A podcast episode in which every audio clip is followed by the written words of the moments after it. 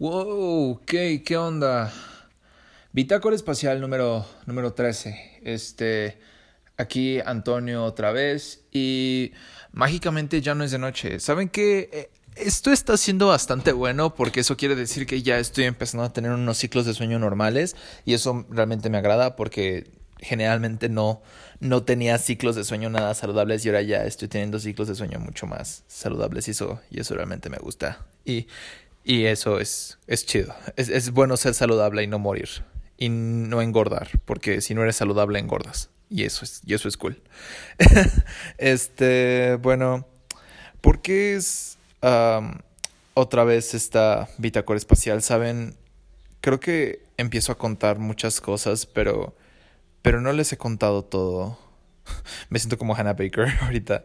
Este ayer después de haber descubierto, o más bien no descubierto, sino después de haber aceptado que mi problema no era que yo me aferrara a las cosas, sino mi problema es que yo dependía demasiado de las cosas, realmente me cambió una, una gran perspectiva, ¿no? Y a partir de ayer ya no le he vuelto a mandar un mensaje a Oscar. sé que esto suena raro, ¿no? El güey ni siquiera lo conozco, pero me, me estaba dando cuenta de muchas cosas. Que me estaba volviendo dependiente. No a gran escala, claro. O sea, pero sí una dependencia existente hacia sus mensajes, hacia su, hacia su, persona, hacia su atención, ¿sabes? Y eso que solamente eran una, un montón de mensajes que me llegaban a diferentes horas del día. Em, después, la, la exnovia de Lalo me, me, me mandó un mensaje Lalo es, es un amigo mío de la secundaria. Ah, fuimos muy buenos amigos en la secundaria y en la primaria y pues, pues hemos conservado la amistad. Y Lalo le hablaba de mí a su, a su novia. Este, después terminaron y su novia me contactó a mí diciéndome que le estaba pasando muy mal, que estaba muy preocupada por Lalo y pues yo en ese entonces no podía hacer nada porque yo estaba en Monterrey y pues Lalo estaba en Ciudad de México, entonces pues no podía moverme de una ciudad a otra. Em, después, o sea, me dijo que, que, la insultaba y todo eso. Yo, yo tenía entendido de que, o sea, de que su novia era venezolana y que si iba a ir a vivir a Italia y hasta ahí todo normal y que estaban llevando una relación a distancia y todo eso, ¿no? Y hasta ahí yo dije, ah, bueno, todo está normal. Pero ayer me enteré de que Lalo y su novia, su novia se, llama Fiorella, me gusta mucho su nombre. Es una, es una linda chica, es una linda chica. Bueno, no puedo determinar eso, ¿verdad? Porque no la conozco en persona. Su, su novia se llama Fiorella, este, nunca se han conocido en persona. Nunca y nunca se han visto, o sea, nunca se han visto y, y realmente puedo determinar que, que este, que es una pendejada. Lalo se afligió muchísimo por haber mantenido una relación ficticia por un año con una persona que solamente eran un montón de mensajes y un montón de notas de voz. Mantuvo una relación con eso y se afligió cuando eso acabó. Lalo se afligió mucho. Fiorella también. Pero me preocupa aquí más Lalo que Fiorella porque pues, o sea, por más que yo quiera decir, Lalo es mi amigo, ¿no? Y Lalo es una persona a la que yo conozco. Entonces, vamos a enfocarnos en Lalo. Entonces, realmente yo sí me pude proyectar muchísimo en esta situación porque es lo mismo conmigo y con Oscar. O sea, no de su parte, afortunadamente no de su parte. Si fuera de su parte, no sé qué daño me haría yo a mí, mismo. Pero es igual, o sea, estoy agarrando una dependencia hacia una persona que ni siquiera conozco. Hacia alguien que ni siquiera conozco. Y a lo que yo le decía a Fiorella, es que, ¿cómo es posible el hecho de haber mantenido una relación ficticia? Porque no puedes mantener una relación con alguien que ni siquiera has conocido en persona. No puedes mantener una relación con un montón de mensajes y un montón de notas de voz y un montón de imágenes. O sea, no puedes mantener una relación así. Yo le dije que era una pendejada, que eso nunca fue una relación, que solamente eran amigos. Y me dijo que eran planes a futuro y la verga. Y yo así como de, dude, cuando estás en una pareja, aunque sea una pareja presencial, no, no planean tanto a futuro. No planean porque porque vives el furor de estar con una pareja. Realmente no sabes qué es lo que va a pasar y es lo bonito de estar en una pareja porque no tienes ni una idea. Y realmente no puedes planear estar con la misma persona por un montón de años porque no sabes qué clase de persona vayas a ser.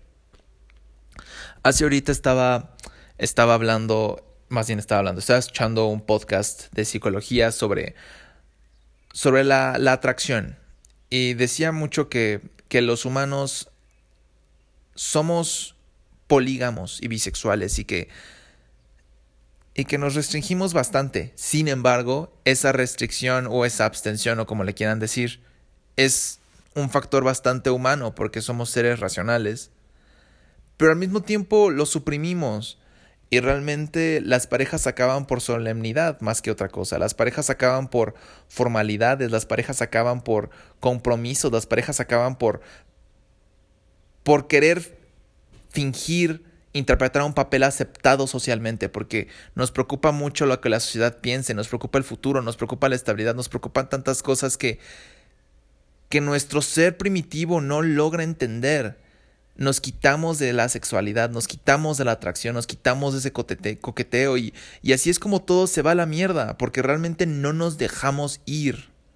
No sabemos enfocar la energía sexual porque, porque la reprimimos. No quiero decir que Lalo y Fiorella hayan hecho todas estas clases de cosas porque en el fondo me estoy proyectando al 100%, pero no puedes tener una relación con un aparato. A pesar de que hay una persona del otro lado y esta persona sea real, al fin y al cabo una relación debe de quedarse tangible. Porque somos, a fin y al cabo, seres que tenemos necesidades de tacto, necesidades no puedes mantener una relación así, no existe. En base a mi punto de vista.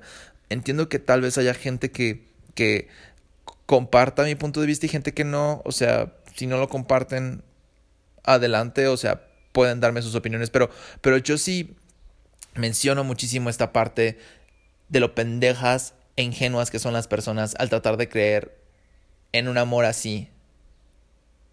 Porque el amor, el afecto y la atracción y una vida sana tienen que ir juntas, acompañadas de un impulso sexual, y eso no es malo. Y en cambio la dependencia emocional, pues realmente eso se debe de, de quitar, o sea, no, no sé qué andaba pensando yo al tener a Oscar ahí, al preocuparme, o sea, es, es totalmente ingenuo e incrédulo de mi parte. Y es por eso que no le he mandado mensaje. No sé si le voy a mandar un mensaje porque, pues porque nos podemos ver en unas semanas, pero, pero yo le voy a mandar mensaje hasta que, hasta que ya no tenga que hablar de él, porque es una persona que ni siquiera conozco. O sea, realmente no, no tiene que tener un valor en mi vida. Y no, no debo aferrarme a cosas que no debo de, ¿verdad? Entonces es como una especie de droga. Estoy ahorita en detox. Y es igual con las personas. Debí de haber aprovechado Monterrey como una detox, ¿no? Pero, pero lo pensaba más bien como una detox de personas tóxicas en vez de una detox de mi propia dependencia, ¿saben? Pero bueno, ahora ya estoy más en el camino correcto. Y por otra parte, Puedo decir que ayer también tuve una, una pequeña discusión con mis padres. Últimamente he estado un poquito, un poquito agüitado porque, pues por, por el hecho de que no puedo conducir. Porque lamentablemente tengo una enfermedad degenerativa en mis ojos que me impide ver bien y mi campo visual me lo reduce muy cabrón. O sea, en pocas palabras veo peor que una persona de 80 años. Pero no me había afectado tanto hasta que vine para acá y pues mi hermano puede conducir y yo no. Y también me di cuenta, y es más bien eso me dio envidia. No, porque pues mi hermano es menor y era mi orgullo el que me, me cegaba porque pues como un niño de 18 años va a andarme conduciendo, no es un pinche morro todo meco, o sea, que se dedique a ser un morro meco. Pero pero es mi orgullo. Es mi orgullo y el hecho de que no me deja aceptar que mi hermano puede hacer algo que yo no puedo. Y eso no forzosamente es malo. Somos diferentes, biológicamente hablando. Y eso me cegó y me frustré muchísimo y estaba bastante triste al, al a comparar de que no podía subirme a un auto si mi hermano conducía porque estaba celoso, estaba enojado, estaba estaba deprimido porque yo me sentía menos y no me gustaba. Pero hablé esto con mis padres y, y, me hicieron entender que, que manejar no lo es todo, que a pesar de vivir en un país donde, pues, donde desgraciadamente si no tienes un coche, pues sí estás jodido porque el transporte público no es bueno, las vialidades no son buenas, la urbanización tampoco es buena, realmente sí estás muy jodido si no tienes un auto. Pero a pesar de todo, eh, tengo la opción de poder usar Uber, de que mi hermano me lleve, solo que es difícil aceptar que nunca en mi vida voy a poder voy a poder hacerlo por mí mismo. Y creo que esto remonta a que yo toda mi vida he sido una persona bastante mimada. No, no, no exactamente que me dieran todos los juguetes ni nada, pero, pero pues cosa que yo pedía, cosa que tenía, ¿no? Bueno, creo que sí, sí me daban todos los juguetes, ¿no? Cosa que yo quería, cosa que tenía, ¿no? Lugar a donde yo quería ir, lugar al que iba. O sea, mis papás nunca, nunca me, me acostumbraron a decirme que no. Realmente nunca me han dicho que no a nada. O sea, intercambio al que yo quería, intercambio al que me iba. Escuela que yo quería, escuela a la que veía. País a donde yo quería, país a donde iba. Fiesta a la que iba, fiesta. fiesta. O sea, así, así siempre ha sido con mis padres. O sea, mis padres, a pesar de ser unos padres protectores, nunca me han negado absolutamente de nada. Y creo que esa esa relación la, la proyecto mucho con las personas y la proyecto mucho con muchas cosas que cuando algo me dicen que no o algo simplemente no está a merced de lo que yo diga, hay una dependencia y, y me aferro mucho al problema y me aferro mucho a las cosas y, y me daño, desgraciadamente me daño, o sea, realmente en estos días me he dado cuenta que soy una persona que, que toda la destrucción por la que ha pasado realmente no ha sido más causa que mía, porque yo solito me he destruido muy, muy cabrón me he destruido porque no veo, no veo todo el panorama, realmente solamente veo todo lo que hay que ver y no veo las soluciones, me, me enfoco en el problema y me enfoco en lo que no se puede solucionar. Y mis padres me dijeron que, que debía aceptar las cosas y que no me iban a compadecer. Iba a haber mucha gente imprudente que me iba a preguntar por qué no puedo conducir y, y iban a ser preguntas difíciles de contestar, ¿no? Porque pues porque no estoy al 100%, ¿no? De mis facultades físicas. Pero afortunadamente, pues tengo ayuda y tengo una familia que me ayuda. Y pues también creo que me estoy esforzando mucho como para salir adelante por mi cuenta. Mis papás me dijeron que merecía ser feliz.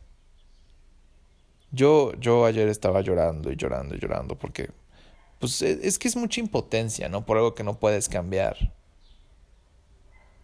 Y cuando viniendo de una familia donde me dicen que puedo hacer todo lo que yo quiera y, y este, y nunca me dicen que no a nada, pues cuando tengo un no de algo que absolutamente no voy a poder cambiar, pase lo que pase, pues obviamente me voy a frustrar. Es igual con el con el afecto de otras personas. Hay cosas que no voy a poder cambiar. Hay cosas que no tengo que cambiar. Hago lo que sea con tal de tener las cosas que quiero. Pero eso también te lleva muchísimo a la ansiedad y te lleva muchísimo a la depresión. Es por eso que tenía tanta me aferraba tanto a la abuelita porque pues porque algo que yo quería y algo que ya no tenía. ¿No? Yo quería su atención porque era emocionalmente dependiente y me denigraba porque yo no tenía un valor hacia mí mismo. En estos días estoy aprendiendo cuánto valgo como persona. Y sé que puedo decirlo ahorita y tal vez en unas horas me vaya a destruir, ¿no? Lo entiendo. Pero por eso estoy haciendo estas grabaciones. Porque no solo son para ustedes, también son para mí. Son para que yo realmente me dé cuenta que valgo como persona y que, y que soy igual que los demás. Y tengo las mismas oportunidades y los mismos derechos. El mismo derecho a ser querido, a ser amado, es igual, porque soy una buena persona. Soy, bajo lo que cabe, soy una buena persona. Y debo de dejar de denigrarme y enfocarme en lo que no puedo hacer y en lo que soy malo. Afortunadamente tengo, tengo una familia que me ayuda y, y que me da soporte. Y también tengo amigos que me ayudan. Pero también debo ayudarme yo. He estado haciendo todo esto tan mal últimamente que que me perdí por muchos años. O más bien, yo creo que siempre anduve perdido. Solamente que pues en los últimos años fue un poco más remarcable porque pues salí de muchísimos protectorados, ¿no?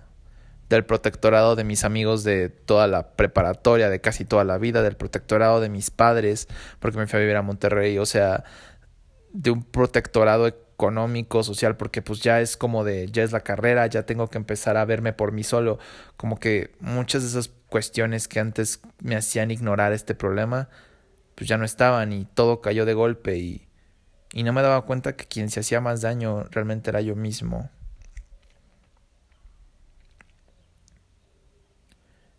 Entonces ahora solamente queda ir hacia adelante y siempre tener estas cosas en mente para que no se me olviden. Voy a seguir investigando cosas sobre psicología para ver cómo puedo ayudarme. Y ya no ya no destruirme otra vez. Pero bueno, esto fue todo por hoy y Antonio fuera.